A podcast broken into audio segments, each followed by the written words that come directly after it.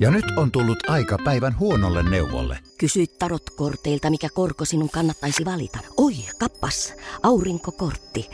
Voit unohtaa kaikki korot. Keskity vain sisäiseen matkaasi. Huonojen neuvojen maailmassa Smarta on puolellasi. Vertaa ja löydä paras korko itsellesi osoitteessa smarta.fi. Tämä on Podplay alkuperäissarja.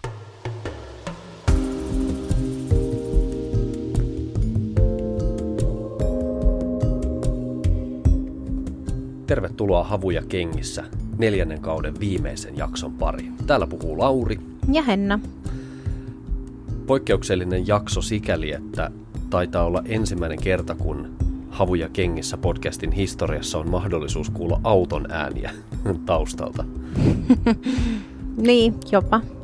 Ensimmäinen kerta.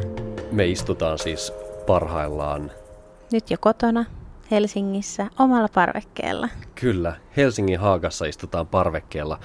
Jostain syystä sen viimeisen vaelluspäivän jälkeen oli sitten voimat niin lopussa tai oli vaan jotenkin niin fiiliksissä kaikesta ihanuudesta, suihkusta, saunasta, ruuasta, herkuista, oluesta, että ei sit oikein enää saatu itsestämme puristettua sitä, että lähdetään nyt sitä vikaa jaksoa siinä tekemään. En tiedä, ollaanko me ikinä saatu viimeistä jaksoa viimeisenä päivänä nauhoitettua, niin kuin aikaisemmiltaan kausilta. Yleensä siinä menee hetki, että me tämä viimeinen jakso aina tehdään. Se on ihan totta. Viime kauden viimeinen jakso, kun oltiin kiilopäällä, niin se tehtiin kyllä paikan päällä kiilopäällä vielä, mutta siinäkin me nukuttiin kyllä yksyä ensin väliin, ennen kuin sitten se viimeinen jakso tehtiin.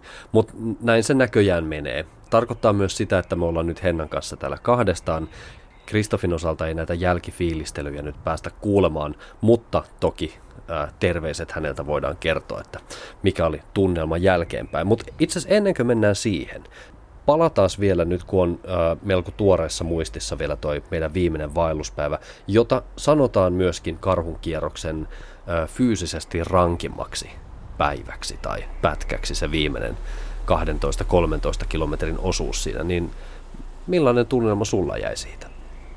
No sähän olit mua paljon siitä etukäteen varotellut siitä päivästä, että se tulee olemaan tosi rankka ja on paljon nousua ja laskua ja ei tasasta pätkää olekaan tällä, tällä, tähän viimeiselle päivälle. Ja tota, kun me aamulla lähdettiin liikkeelle, niin ää, mä koko ajan odotin, että no, koska tämä nousee, koska me lähdetään. Okei, olihan siinä heti pieni nousu, semmoinen höpsöttely, lämmittely nousu sinne mihin me nyt ikinä noustiinkaan. Joo, kumpuvaaralle noustiin siinä heti ensin. Ja se oli nimenomaan hyvä lämmittelynousu. Että semmoinen niin loiva, mukava. Joo. Mutta mä muistan, että sen alkumatkan, okei, siitä sitten laskuttiin vähän alaspäin ja näin. Ja mä odotin koko ajan, että no, koska se konttainen alkaa, koska tulee ne rappuset, koska se alkaa. Ja siinä meni kuitenkin hetki ja siinä oli sitä tasasta. Mä muistan, mä siinä käveleskelin ja mietin, että no onhan tässä nyt tätä tasasta, että tulisi nyt ne konttaisen rappuset, niin pääsis kiipeämään. Sä oot kyllä ihan oikeassa. Mä muistin ehkä hieman väärin, että se on heti hirveätä ylä- ja alamäkeä, mutta näin se on, että kumpuvaaralta on vielä pikkasen kävelyä sinne konttaiselle, että se taitaa olla sitten vasta olisiko se se viimeinen seitsemän kilometriä suurin piirtein sitä varsinaista ylä- ja alamäkeä. Joo, ja se konttainenhan meni ihan kivasti. Niitä o- rappusia on helppo nousta. Niin, portaita on, on helppo nousta ja sitten vaikka ne on jyrkät, niin se ei ole sitten kuitenkaan niin korkea, että se tuntuisi päättymättömältä. Et konttaisen päälle itse asiassa menee yllättävän kivuttomasti mm. vielä. Ja sieltä on hienot maisemat. Niin oli. Ja sitten voi jo siinä vaiheessa pystyä silleen, oh, ihanaa, yksi kolmesta takana. Mutta ehkä keskimmäinen noista valtavaara on sitten se, joka aiheuttaa vaeltajissa eniten ärräpäitä, tuskastumista, hikeä, verta ja kyyneleitä. Niin, varmaan useimmissa. Mä olin siinä vaiheessa kyllä vielä jo niin silleen niin kuin tsemppihenki päällä ja silleen henkisesti nimenomaan varautunut siihen, että et, et, tota noin, mä koen, että se meni vielä aika kivasti. Vaikka siinä oli kyllä tosi jyrkkiä nousuja ja laskuja, joissa tota noin, sai pitää kyllä noista apunaruista kiinni. Joo, se on ihan hyvä, että siellä paikotellen niitä apuköysiä on, koska ne kyllä tulee tosiaan ihan tarpeeseen siellä parissa lyhyessä kohdassa. Että on, on osittain niin jyrkkää mäkeä sekä ylös että alaspäin. Et tuntuu ihan mukavalta ottaa jostain vähän tukea. Joo, ja vähän tota, noin avittaa, vetää niin kuin itteensä ylöspäin. Just näin. Mun on pakko sanoa myös, että mun ensimmäinen valtavaaran ylitys oli paljon pidempi, raskaampi ja epätoivoisempi kuin tämä toinen, koska mä tiesin tasan tarkkaan, mitä odottaa. Mä muistin erittäin hyvin kaikki ne tunneskaalat, mitä mä kävin läpi viime kesänä karhunkierroksella valtavaaraa ylittäessäni.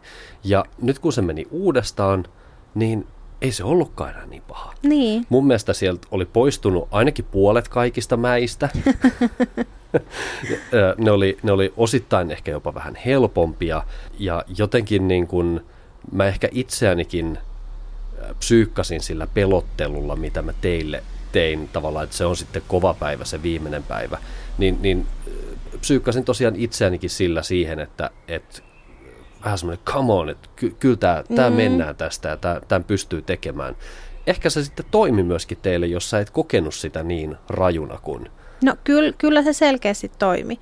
Kyllä se niinku semmoinen, nimenomaan se psyykkaaminen toimi kyllä tässä nyt selkeästi. Se ei poista sitä tosiasiaa, että se viimeinen pätkä on aika raju siis fyysisesti. Siinä on, on oikeasti tosi paljon sitä nousua niin ja laskua. Et ihan niin kuin metreissä siinä on 700 metriä puhdasta nousua, siis niin kuin kohti suoraa nousua siinä viimeisen noin seitsemän kilometrin matkalla, ehkä vähän, vähän päälle ja se on, se on jo aika paljon. Mm. Ja, ja sitten kun se nousu tulee semmoisena niin aika nopeina rykäsyinä, tarkoittaa, että et ei ole semmoista niin loivaa mäkeä, vaan, vaan ne on jyrkkiä seiniä, joita kiivetään ylös ja lasketaan alaspäin, niin kyllä se niin jaloissa tuntuu. Ja sitten kun valtavarana on lopulta päässyt ylittämään, siinä saa jalat hetken aikaa hengähtää, mennään pitkään vähän loivempaa alamäkeä, niin sitten on vielä se viimeinen. Se rukan saatanan hyppyrimäki. Joo, ja se oli kyllä semmoinen kohta, kun mulla meinasi usko loppuu. Kyllä mä tiesin, että se rukan ylitys sieltä niinku vielä tulee. Oh, mutta sitten Mut... sä oot jo niin lähellä maaliin jotenkin ja sä, sä oot sen valtavaaran yli päässyt ja joo, ja pahin on ohi. Ja... Joo, ja sitten sä laskettelet sieltä alas ja sitten sä niinku tavallaan tuut jo siihen rukalle. Sä näet siellä niinku sivistyksen ja ihmisiä ja niinku oot tavallaan jo siinä rukalla. Ja sitten on silleen, että ei helvetti, että nyt mun pitää mennä vielä tosta yli. Ja mun mielestä se oli kaikista pahin nousu sinne rukalle.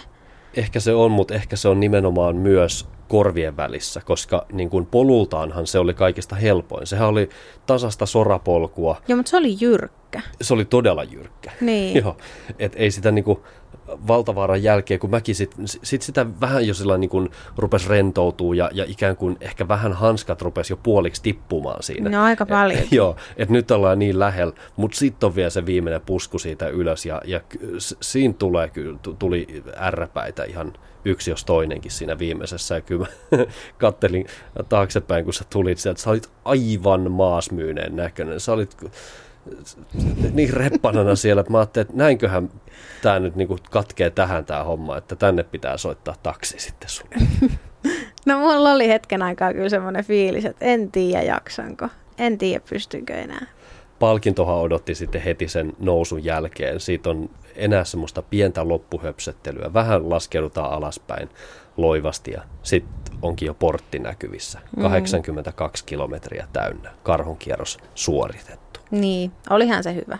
Hyvä fiilis sit päästä, päästä lopulta maaliin. Ihan superhieno fiilis. Kyllä se, vaikka sen on kerran tehnyt, niin ihan yhtä voimakas, hieno tunne se oli tälläkin kertaa, kun, kun portin läpi käveli ja siitä pääsi sitten laskettelemaan sata metriä eteenpäin vielä lähimmälle terassille. Niin. Ottamaan sen kylmän oluen, mitä koko viikon oli jo odottanut. Tai ei ehkä koko viikkoa, koska Oulangan luontokeskuksella sai välioluen, mutta mutta kuitenkin 82 kilsaa on, minä nyt sanon sen tässä, se on huijausta. Karhunkierros ei ole 82 kilometriä pitkä.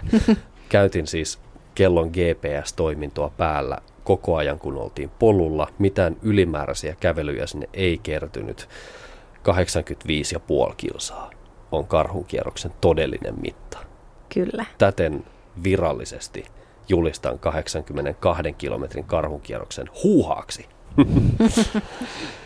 no mutta, n- nyt kun karhunkierros tässä pari kertaa mainittiin, niin mikä sul jäi fiilis kokonaisuudessaan. Mehän mentiin karhunkierros niin kuin aika rauhalliseen tahtiin, siinä missä suurin osa ehkä vetää sen neljällä yöllä ja viidellä päivällä, niin me otettiin sen niin kuin yhden yön pidemmällä taktiikalla, eli oltiin viisi yötä ja kuusi päivää liikkeellä. Oliko hyvä? No kyllä mun mielestä oli hyvä. Mun mielestä oli niin kuin just tavallaan sopiva tahti. Ja en mä tiedä, haluaisinko mä sitä nopeampaakaan mennä.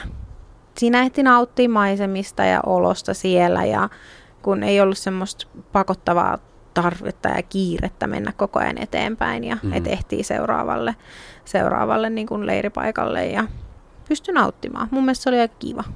Mä, mä oon ihan samaa mieltä. Meidän päivämatkathan vaihteli noin 12 kilometristä noin 17 kilometriin.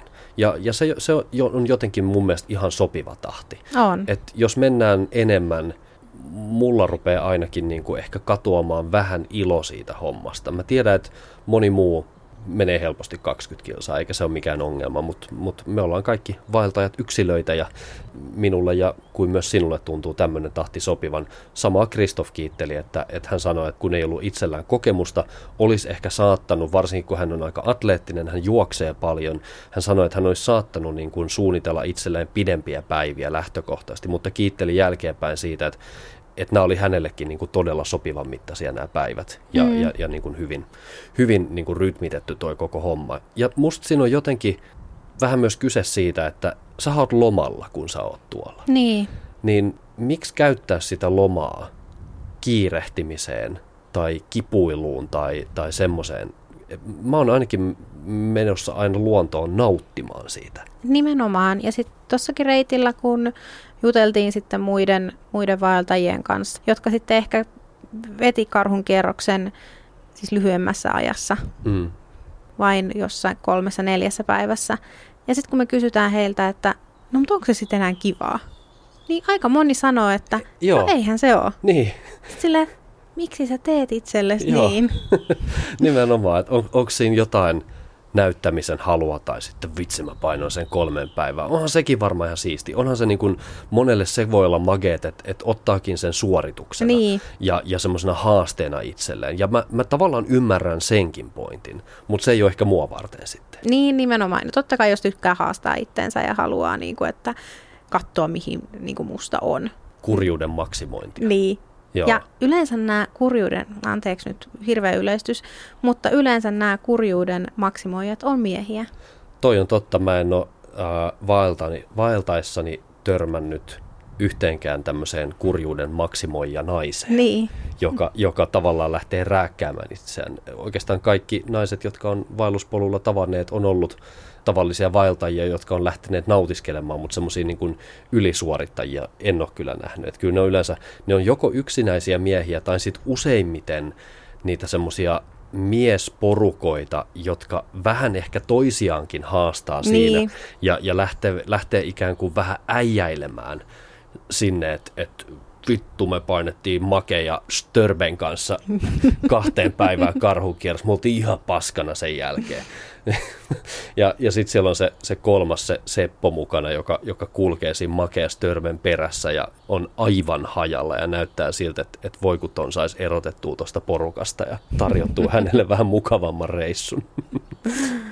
Näitä on kohdannut aika paljon. Kyllä, mutta kukin tyylillään. Kukin tyylillään nimenomaan. Mutta mitä muuten karhunkierros? Maisemien puolesta No olihan se nätti ja kyllä mä ymmärrän, minkä takia karhunkierros on Suomen suosituimpia vaellusreittejä.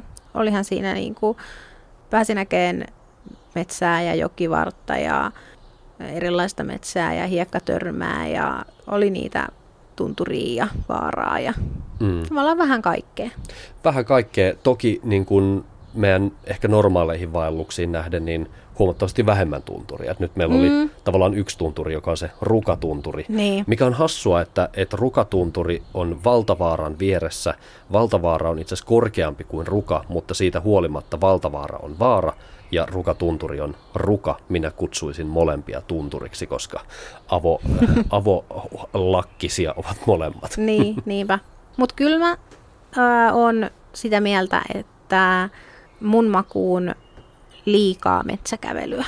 Joo, ehkä samaa mieltä. Mä pidän siitä vaihtelusta, mitä esimerkiksi Urho Kekkosen kansallispuisto on meille tarjonnut Niin. useampaan kuin, kuin yhteen otteeseen, missä sulla on sitä metsää ja on erilaista metsää. Musta Kekkospuisto on siitä jotenkin niin hieno, että kun siellä keskellä puistoa kulkee myös ää, kuusimetsän raja, niin kun sä oot sen pohjoispuolella, sulla on upeita mäntymetsää ja sitten taas ihan yhtäkkiä. Se, on, se tapahtuu niin kuin silmän räpäyksessä, kun sä tuut sen kuusimetsän rajan alapuolelle, niin, niin sä ootkin tiheessä hienossa kuusimetsässä. Mm. Ja sitten on sitä avotunturia ja on järviä ja on jokia ja kaikkea. Sä oot niin kuin yhdessä paikassa ja yhdessä paketissa aika paljon. Niin. Myös osittain sitä, mitä karhunkierroksella. Toki eihän Kekkospuistossa nyt ole vaikka tommosia noin hienoja jokia, mitä, mitä karhunkierroksella tai tommosia niin kuin korkeita hiekkadyynejä siinä jo, jokien mm. rannoilla ja muuta, mutta karhunkierros erittäin jees, Urho Kekkosen kansallispuisto best. Kyllä, yhdyn tähän. Karhunkierros on osittain myös siksi Suomen suosituin vaellusreitti, että se on hyvin aloittelijalle sopiva. Yhdytkö tähän? Kyllä mä yhdyn. Mietin, että mikä siitä tekee aloittelijalle sopiva, mutta ehkä se maasto on aika helppoa ainakin ennen viimeistä päivää. Mutta onko? Koska, koska mä taas näen asian jotenkin silleen, että mun mielestä karhunkierros on yllättävän fyysinen Onko? reitti. Mä, mä koen sen jotenkin aika fyysisenä. Ai jaa. Ja ju- just itse asiassa vaihdettiin tästä ajatuksia Sakedemiuksen kanssa, joka, joka meitä kuuntelee ja, ja seuraa myös Instassa ja os, oli just karhunkierroksella heti meidän perään, niin, niin hänen kanssa vaan juteltiin, että on fyysinen reitti. Mä en tiedä, mitä mä sanon tähän, kun mä en tiedä, onko mä samaa mieltä. Tai siis, kyllähän totta kai ne viimeinen päivä on fyysinen, Mm. mutta onko se alkumatka? No en mä tiedä, onko se alkumatka, alkumatka sitten niin, mutta, mutta nämä on taas näitä, että miten Niin. kukakin kokee asioita. Mutta mä, ei, niin, mä mutta koen sen fyysisenä. Mun mielestä se on niin kuin aloittelijalle sopiva sen takia, että se on hyvin viitotettu. Mm. Siellä on lähes mahdoton eksyä, ellei sä sitten niin kuin jostain syystä kävele täysin silmät kiinni ja missaa kaikkia mahdollisia opasteita, mitä siellä on. siellä on hyvät palvelut, paljon autiotupia, siellä on paljon laavuja, tulipaikkoja, huusseja kaikkien ää, laavujen ja, ja, ja autiotupien yhteydessä.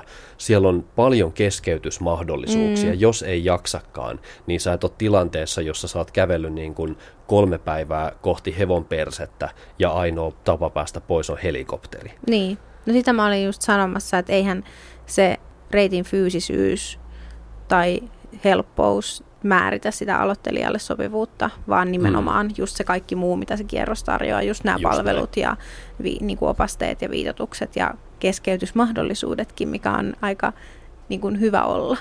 Ja hyvä vaellus on aina vähän fyysinen. Totta. Ei, ei sinne mennä puistokävelyä harrastamaan. Nimenomaan. Sitä varten meillä on tuossa 150 metrin päässä Helsingin keskuspuisto, että jos, jos haluaa rinkkaselässä kävellä helppoja polkuja, niin tuolta niitä löytyy. Kyllä. Otetaan vielä viimeiseksi tähän loppuun tämmöinen pieni katsaus tulevaisuuteen. Instagramissa, kun kyselin, että minkälaisista aiheista ihmiset haluaisi kuulla tässä neljännellä kaudella meidän podcastissa, yksi asia, joka nousi esille, oli se, että minkälaisia tavoitteita, suunnitelmia, haaveita, toiveita, visioita meillä on tuleville vuosille tämän va- vaelluksen suhteen. Mitä, mitä haluaisi vielä toteuttaa? Henna, mitäs? No me taidettiin jo viime syksynä puhua siitä, että otettaisiko me toi meidän koira, nyt pian seitsemän vuotta täyttävä Jack Russellin terrieri Pepsi mukaan vaellukselle. Ja mä en ehkä silloin ollut ajatuksesta vielä niin innoissani, mutta nyt mä oon ehkä lämmennyt tälle ajatukselle sen verran, että mä haluaisin sen kokemuksen hänellekin suoda vielä, kun hän on niin kuin siinä iässä, että vaellukselle jaksaa lähteä. Mm. Niin ehkä se, että mi- mil- miltä vaellus tuntuisi koiran kanssa. Se olisi mun mielestä kiva kokea. Ja varsin tuolla karhunkierroksella oli myös tosi paljon ihmisiä koirien kanssa vaeltamassa, niin, niin hyvin näytti heillekin kulkevan, niin miksei myös meillä. Nyt joku miettii ihan varmasti, että siis teillä on koira ja te olette kaikki nämä vuodet vaeltaneet ilman teidän koiraa. Mitä helvettiä? Antakaa kun selitän. Jos olet omistanut tai tuntenut hyvin Jack Russellin terrierin, tiedät, että kyseessä on todella intensiivinen koira, joka, joka varsinkin nuorempana on niin täynnä tietynlaista energiaa ja ennen kaikkea niin kuin semmoista sähläysenergiaa, joka purkautuu lähinnä niin kuin semmoisena tietynlaisena vittumaisuutena. niin, niin tämä on yksi iso syy sille, että mä oon jättänyt koiran pois, koska jotenkin kun mä oon mennyt sinne luontoon sit kuitenkin vähän nollaamaan ja mä oon myös kaivannut ehkä vähän lomaa meidän koirasta. Tämä saattaa kuulostaa nyt hirveän inhottavalta, mutta, mutta, mutta näin se oikeasti on. Me, meidän koira on tosi intensiivinen mm. koira. Se, se vaatii tosi paljon ihmiseltä koko ajan. Ja, ja, mutta sä oot oikeassa. Nyt kun koira alkaa vähän vanheta, rauhoittua, niin mm. kyllä mä näen, että hän voisi lähteä meidän mukaan joskus vaeltamaan. Kenties jo syksyllä. Katsotaan sitten, että mihin, mihin me lähdetään ruskavaellukselle, että olisiko se semmoinen sopiva kohde, mihin, mihin koiran voisi ottaa mukaan. Mm, ehkäpä. No mitä muuta kuin koiran kanssa vaeltaminen kuuluu sun tulevaisuuden haaveisiin vaelluksen suhteen? No me ollaan nyt tässä viime vuodet jonkin verran vaelleltu Suomessa, niin mä haluaisin kyllä nähdä, mitä meidän naapureilla on tarjota. Eli mä haluaisin lähteä Ruotsiin ja erityisesti Norjaan, niin Pohjois-Norjaan, katsomaan minkälaiset maisemat sieltä löytyisi. Ja tästähän me itse asiassa pikkasen jo puhuttiinkin, että josko ensi kesänä olisi mahdollisuus tehdä semmoinen autoretki Pohjois-Norjaan, missä pääsisi sitten vähän myös vaeltelemaan. Joo, se olisi vähän erilainen retki ehkä mm. kuin nämä tämmöiset niin kuin kuuden, seitsemän päivän vaellukset, mitä tähän mennessä ollaan tehty. Että teltassa kyllä varmasti suurin osa öistä vietettäisiin, mutta kuitenkin niin, että, että teltta on aina auton lähellä ja tehdään sitten enemmän semmoista päiväpatikkaa. Mutta jos tämä toteutuu, ja mulla on semmoinen hyvä kutina nyt, että tämä toteutuu ensi kesänä, niin, niin mun mielestä mikrofonit lähtee sinne mukaan ja eiköhän me sielläkin sitten tehdä havuja kengissä goes no way niin. tyyppisiä jaksoja. Erityisesti mua kiinnostaisi siellä tietenkin Lofotit, mutta ehkä Lofottejakin enemmän Senja ja sitten Tromsa. Hyviä kohteita, varmasti kaikki käymisen arvosia. Monni Himarin Vaella kalasta rakasta kirja, jota muuten suosittelen tosi lämpimästi kaikille luonnosta, vaeltamisesta ja ylipäätään rauhallisesta elämänrytmistä kiinnostuneille, niin kirjoitettiin jonkin verran Lofoteista lähinnä siitä näkökulmasta, että se on aika lailla ylikansotettu ja semmoinen Norjan alkuperäinen luonto tietyllä tapaa vähän loistaa poissaolollaan sieltä, kun siellä niin paljon sitä turismia on. Siitä huolimatta on pakko myöntää, että haluaisin myös nähdä Lofotit. Mm. Sen ja on kuulemma vähän samantyyppinen, mutta ehkä pienoiskoossa enemmän. Niin, sitähän ne sanoo, että ne keille Lofotit tuntuu jo liian turist, niin kuin turistien valtaamalta, niin Senja on sitten se seuraava samantyyppinen vaihtoehto. Ja nehän nyt varmaan on ne suosituimmat paikat, mm. Siitäkin huolimatta mä haluaisin ne nähdä. Kyllä. Ja nyt hirveästi en ole Pohjois-Ruotsiin tutustunut, mutta epäilemättä sieltäkin löytyisi aivan upeat maisemia ihan varmasti löytyy. Yksi, mitä moni suosittelee, on Sarekin kansallispuisto, ää, tosi iso kansallispuisto, mistä löytyy superhienoja vaellusreittejä. Siellä myöskin tämä kuljetus, ihmisten kuljetus on tehty kohtuullisen helpoksi. Siellä kulkee ihan tämmöisiä niin kuin vakiohelikopterikyytejä, josta sä vaan varaat paikan itsellesi ja sit pääset sillä, sillä sinne erämaan puolelle. Ai vitsi, sehän olisi siistiä, saisi se helikopterilennonkin siihen. Ehkä sä viet mut sinne joskus. Mulla alun perin oli tarkoitus nyt elokuussa Sarekkiin lähteä ja siellä oli reittikin jo katsottu valmiiksi, mutta sitten lomat ja muut suunnitelmat vei vähän toiseen suuntaan ja, ja nyt, nyt en sinne lähdekään, mutta se on painettu mieleen ja kun se on jo tuollain niin puoliksi suunniteltu, niin mä uskon, että, että sinnekin tulee kyllä joku päivä lähdettyä. Mites sun? mm. toiveet ja haaveet tulevaisuudelle? Kohtaako ne yhtään näiden mun, mun, mun haaveiden kanssa? mun on pakko myöntää, että koira ei ollut niin kuin noin aktiivisesti mun listalla, vaikka toki olen miettinyt sitä, että koiran kanssa voisi kyllä ihan hyvin joskus lähteä. Sitten taas toi Norja-Ruotsi-akseli ehdottomasti kyllä, mutta ehkä mun tulevaisuuden suunnitelmat vaelluksen suhteen liittyy tällä hetkellä enemmänkin semmoiseen niin omaan evoluutioon vaeltajana, jos näin niin kuin teatraalisesti saa sanoa. Mä tarkoitan tällä sitä, että mä oon nyt aika monta vaellusta tehnyt niin kuin tietyllä tavaramäärällä ja tietyillä tavaroilla ja tietyllä painolla mun selässä ja tietyillä kengillä.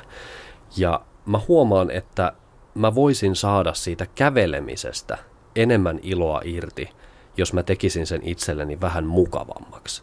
Tarkoitan sitä, että mun pitäisi pudottaa vähän painoa mun rinkasta. Mä kannan tällä hetkellä mukana keskimäärin ehkä semmoista noin 18 kiloa mun rinkassa, josta itse rinkka jo vie lähes neljä kiloa. Loistava rinkka, Fjellrevenin kaikka, paras kantolaite, mitä mulla on koskaan ollut, mutta nyt mä luulen, että on aika ainakin kokeilla kaikasta luopumista ja vaihtaa johonkin tämmöiseen, jos ei ihan ultrakevyeen, niin ainakin superkevyeseen kantolaitteeseen. Lisäksi mä tulen kokeilemaan erilaista kenkäkalustoa. Mä noi raskaat vaelluskengät aion hetkeksi pistää nurkkaan, kokeilla kevyempiä vaihtoehtoja, kuten esimerkiksi polkujuoksukenkiä. Mä aion myöskin hankkia arkikäyttöön paljasjalkakengät ja vähän tunnustella, että mitä mun jalkapohjat sanoo niistä. Tottuuko ne niihin? Onko se mahdollisesti tulevaisuudessa semmoinen niin kuin vaihtoehto jalkinen mulle vaelluksilla? Mutta ylipäätään niin kuin tommonen, mulla alkaa nyt vähän semmoinen erilainen varusteralli, jossa ei niinkään hankita kauheasti uusia asioita, mutta järkevöitetään sitä olemassa olevaa ja karsitaan turhat pois. Mm. Ja siinä myös kevennetään. No nimenomaan kevennetään sen myötä, että et mun jalkapohjat kipeytyy aika paljon noiden vaelluspäivien aikana ja se ei ole enää kiinni siitä, etteikö mulla olisi hyviä vaelluskenkiä ja ettenkö mä olisi tehnyt niin kuin kaikkia mahdollisia taikatemppuja sen eteen, että mun jaloilla olisi hyvä vaelluksella olla. Nyt on aika keventää. Saa nähdä, rupeenko mä tota noin, keventämään sun mukana. Tu- eli tuleeko musta kateellinen siitä, että sun rinkka painaakin pian vähemmän kuin mun. Vaikka mulla ei tähän mennessä kyllä ole ollut haasteita mun rinkan painon tai mun kenkien tai mun jalanpohjien kanssa. Mutta voihan se olla.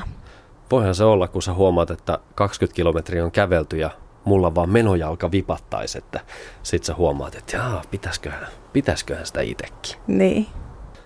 Mites, onko sul muuta? Yksi semmoinen, mikä on aika pitkään kytenyt ja vahvistu tällä vaelluksella on se, että pussiruuista pitäisi ainakin jossain määrin päästä eroon. Meillä oli nytten lounaiksi mukana tuommoisia Real Turmatin ihan valmis ruoka-annoksia ja sitten iltapalat oli jo meille totuttuun ja tuttuun tapaan tämmöisiä niin kuin semivalmiita, eli, eli kaupan pussipastaa, mitä me ollaan jatkettu itse vähän kuivatulla jauhelihalla ja niin edelleen. Mä haluaisin opetella tekemään itse paljon enemmän hyvää vaellusruokaa. Niin mäkin. Mä voin nyt jo sanoa, että Real Turmad never again. ja tota noin, muutenkin olisi kyllä kiva opetella just kuivaamaan ruokaa enemmän ja tekemään ehkä vähän monipuolisempaa ruokaa tuolla Joo. vaelluksella. Ja kyllä mun täytyy sanoa, että tällä reissulla eräs pariskunta, kenen kanssa tuolla juteltiin ja he oli kuiva, kuivannut vaikka ja mitä, niin sai nyt vielä sitten semmoisen niin viimeisenkin liekin syttymään tähän, että eiköhän me se kuivuri käydä ostamassa. Kyllä me käydään se ostamassa ja vaikka toki ruoan kuivatus onnistuu ihan hyvin myöskin kiertoilmauunissa, mä luulen, että me ostetaan semmoinen kunnon boksi, mihin saa monta peltiä sisälle ja tota, ruvetaan sillä treenailemaan, kokeilemaan erilaisia juttuja, mitä kaikkea voi kuivattaa, kauanko niillä kestää ennallistua sen kuivattamisen jälkeen, minkälaisia herkkuaterioita me saadaankaan aikaiseksi. Mä odotan ehkä kaikista eniten tässä sitä, kun tällä kyseisellä pariskunnalla oli sitä munakasta kuivatettuna. Se kuulosti aika hyvältä. Se kuulosti ja sitten sit heillä oli tomaattia siihen ja kinkkua ja fetaa ja kaikkea mm. muuta, kaikki kuivatettua. Ja kuulemma maistuu tosi hyvälle sitten, kun niille antaa sen he, niiden vaatiman kosteuden takaisin ja pistelee poskeen, niin, niin kyllä mulla tuli vähän kateus. Mä ajattelin, että, että aamupuuro, jes, ihan kiva, mutta kun voisi olla paljon paremminkin. Niinpä. Ehkä meidän ruskavaelluksella on gourmet-evät mukana. Havuja kengissä kausi viisi tulee erittäin suurella todennäköisyydellä. Näkisin, että ruskavaellus ehkä on semmoinen niin kuin seuraava isompi spurtti, mihin lähdetään, missä varmasti voidaan uusia jaksoja tehdä. Jos niihin liittyen tulee ideoita, ehdotuksia, toiveita, mistä haluaisit, että puhutaan, minkälaisia aiheita toivoisit käsiteltävän, niin meitä saa lähestyä. Instagramissa se onnistuu esimerkiksi hirveän helposti direct messagella, eli yksityisviestillä, YVllä. Reissuvihko-blogi on Instatilin nimi, jos tuntuu, että haluaa kirjoittaa meille pidemmästi, en tiedä miksi tuntuisi, mutta jos tuntuu siltä, pieni reissuvihko at gmail.com on sähköpostiosoite, josta meidät tavoittaa. Ja jos kauheasti kiinnostaa nähdä, että miltä nämä tyypit näyttää in real life, minkälaiset kasvot on täällä takana. Toki Instastakin näkee, mutta YouTubesta löytyy myöskin Reissuvihko-kanava, mistä löytyy sitten videoita osasta näistä vaelluksista, joista ollaan myöskin täällä Havuja kengissä podcastissa puhuttu ja, ja oltu mukana. Nyt me toivotetaan hyvää kesää tai mikä vuoden aika se sitten onkaan, mm. kun siellä kuuntelet tätä. Ja kiitetään, että laitoitte meille aiheideoita ja ihanaa, että te kuuntelette tätä meidän höpötyspodcastia. Se tuntuu edelleen tosi hullulta, että tuolla on tuhansia ihmisiä, jotka tätä kuuntelee täysin vapaaehtoisesti, joita me ei tunneta. Niinpä, ja joka kerta niitä on enemmän. Joka kerta niitä on enemmän. Kiitos siis teille ja viitoskaudella jatketaan. Moi Moikka. moi.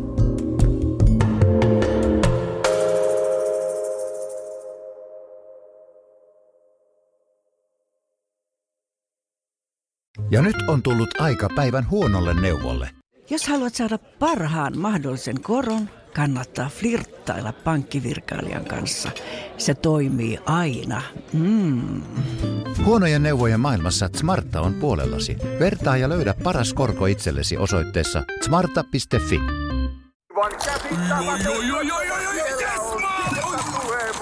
No, äkkiäkös tän voi erä olla?